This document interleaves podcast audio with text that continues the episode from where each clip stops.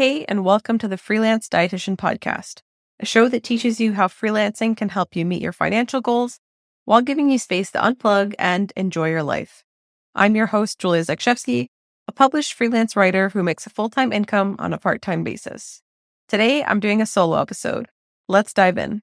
Listen to the show if you really want to know how to freelance as an RD. There's a new guest every week that will teach you some techniques to use your nutrition degree. Feel inspired, get hired, have a blast. Listen to the Freelance Dietitian Podcast. Hi, everyone. Welcome to the show. Today, I'm going to be doing a solo episode I think it's a great chance for me to sit down, answer some questions, and I still owe you guys the conclusion of my summer revenue goals. So I'm going to dive into that right now. A little bit of context for new listeners. This past summer was my very first one as a full time entrepreneur. It was the best summer of my adult life. And I did make an episode about that. So you can catch up a couple episodes back. It was called the summer bonus episode. And I had decided that I wanted to make $8,000 while working less than 40 hours for the month. I know that's crazy, but I've been very lucky to surround myself with other business people who share the same mentality, which is to work as few hours as possible and hit your income goals and then unplug.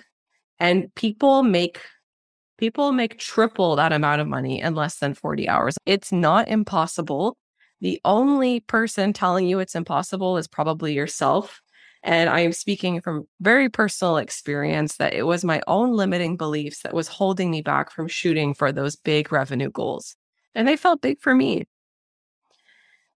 I I think the thing that helped me push past that the most was actually an exercise I picked up from Keith. He's a social worker and my old coworker, and he is a guest on season one. And he says, whenever you have these emotional responses like fears or doubts about yourself, the only way to really mute them is to counter them with an evidence or analytical based fact. So, what I did is I literally had a piece of paper. I put my goal at the top, which was to make 8K in less than 40 hours a month, which sounded crazy. And then underneath, I wrote down what was going to stop me from doing that and 100% of them were emotionally based uh, rationale. So I had things like, I'm scared I'm not qualified enough. I'm scared that there's not enough clients out there who can afford this rate. I'm worried I'm not talented enough. And then directly across from that, in a second column, I would counter all of that. And I would say, well, I am talented enough because I've been hired to do over 250 writing assignments in the past X months there are clients out there who can afford me because I've already been working with clients who are paying me at a pretty good rate. So they're obviously out there.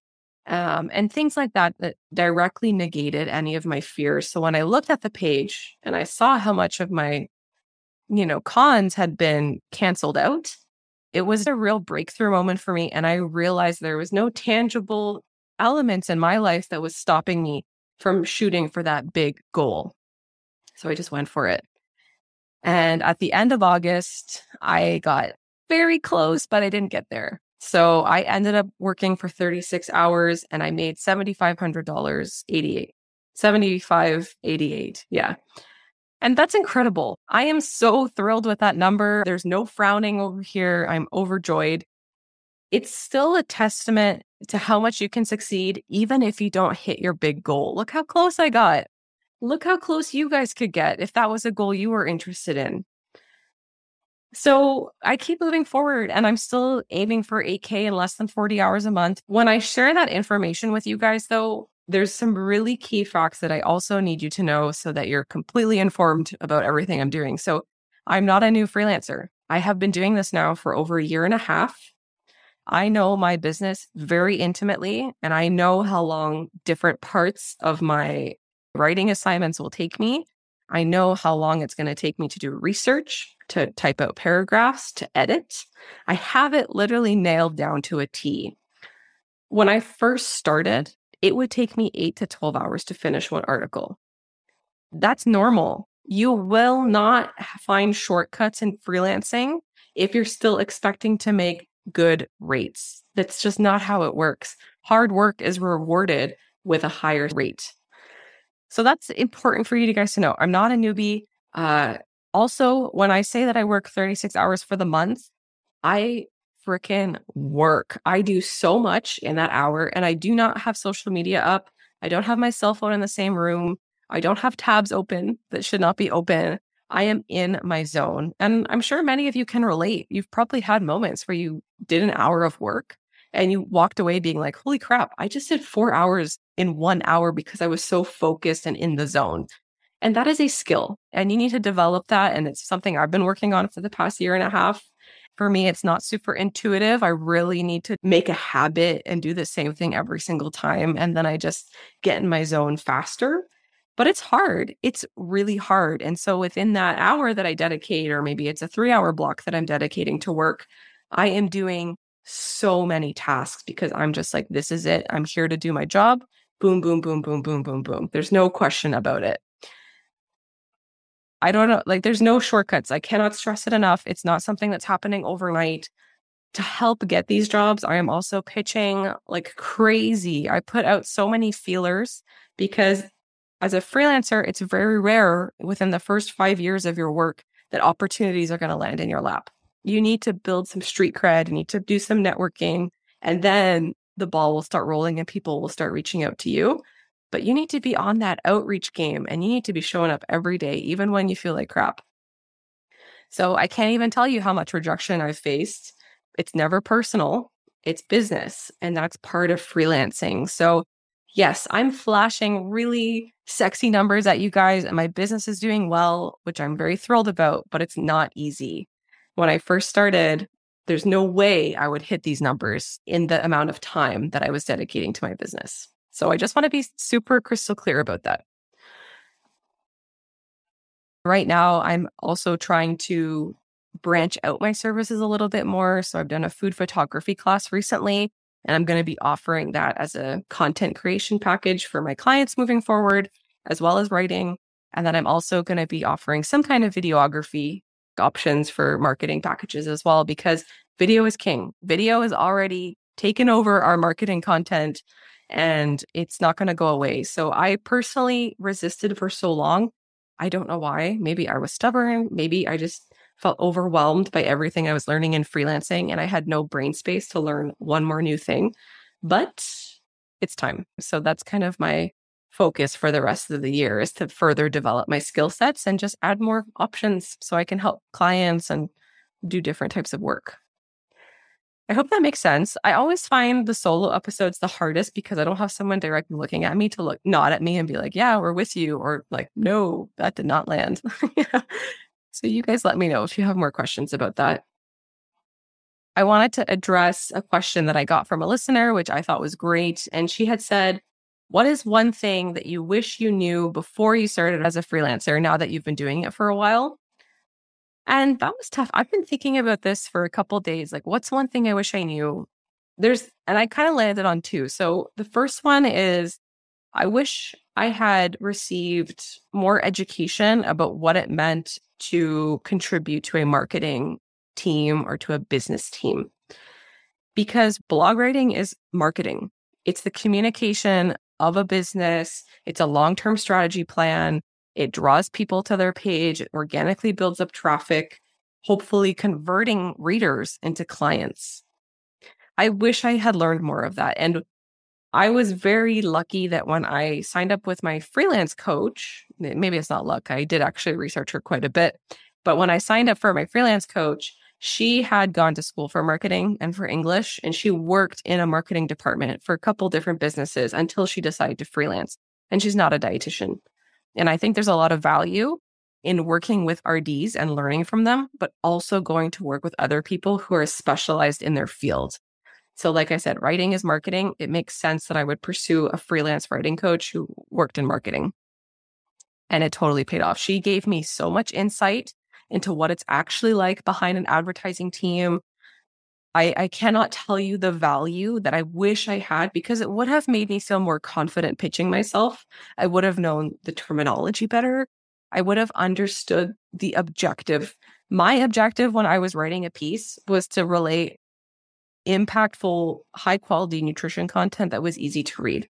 A marketing team's objective is that, but it's also a few other things that I wish I had learned about. So that's one thing I wish I spent more time on. I think it would have helped me reach my goals faster in my business.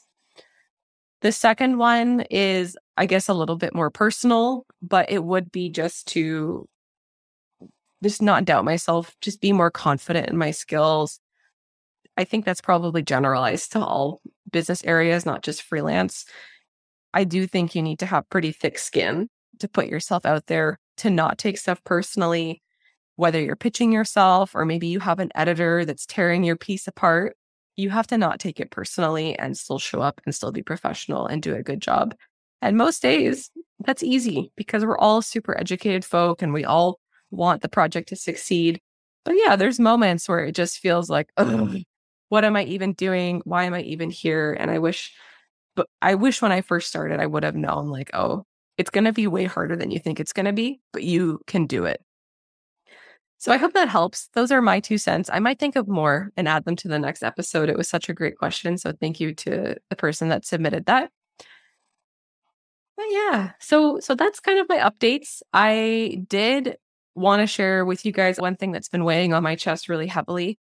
With the freelance dietitian brand, I've been feeling so lost. There's so many other RDs who are teaching nutrition writing stuff, food photography stuff, freelancing stuff. At this time, I've decided to take a step back. I'm not going to be opening up the beginner's course for Upwork again in the near future. I've changed my website and I've actually removed the one on one coaching opportunities for now. I find that people mostly want to come for the podcast. And that's totally fair. I created this podcast because I love storytelling, because I have kind of an obsession with seeing how far RDs can push the limit and use their credentials. And it's just great way to share content instead of just on Instagram or scrolling through a picture. It's way more intimate and I love developing relationships with the audience. So that's where I'm at. I, I don't know if it will change in the future. I don't know if I will ever open up a course again. I just want to create content for the freelance dietitian podcast. I think it's a lot to do with seeing what other businesses have done and you have something that's going really well and a business mindset would be to monetize it maybe by doing a course. And that's exactly what i did. I did believe in it and i knew it could help people.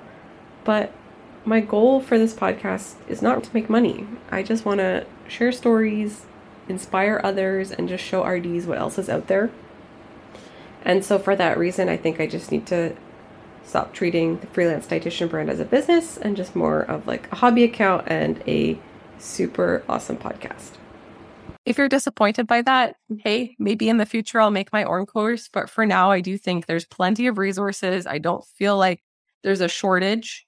Um, but yeah, that was hard to share. I don't know why. I hope there's no backlash from that. Maybe you guys don't even care. And even more proof to just keep doing the podcast.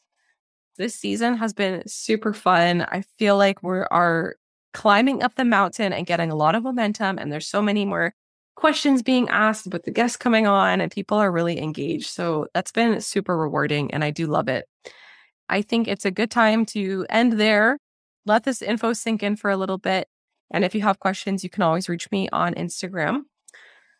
Next week, I am bringing on Stacy Dunn MP, and she has been a dietitian for over 30 years and she created nutrition jobs. I was really excited to have Stacy on because we had a very different conversation than what she normally does, talking about the past opportunities that have existed for RDs and what she thinks the future holds for RDs. Because if anybody has their finger on the pulse, it's Stacy. Her whole livelihood is about jobs in the nutrition space for dietitians. So she'll be here next week and she's going to share that with you guys. And I'm excited for you to tune in. Thank you so much. I hope you have a great week. I'll see you next Tuesday. Bye. A friendly reminder that this podcast is 100% a labor of love. If you like the show, please consider liking, giving it a five star review, and subscribing to the show. Maybe you can share it with another dietitian who you think the content will resonate with. Anything to get the word out and help get this show in front of others. Thank you so much for tuning in every week. I really appreciate it.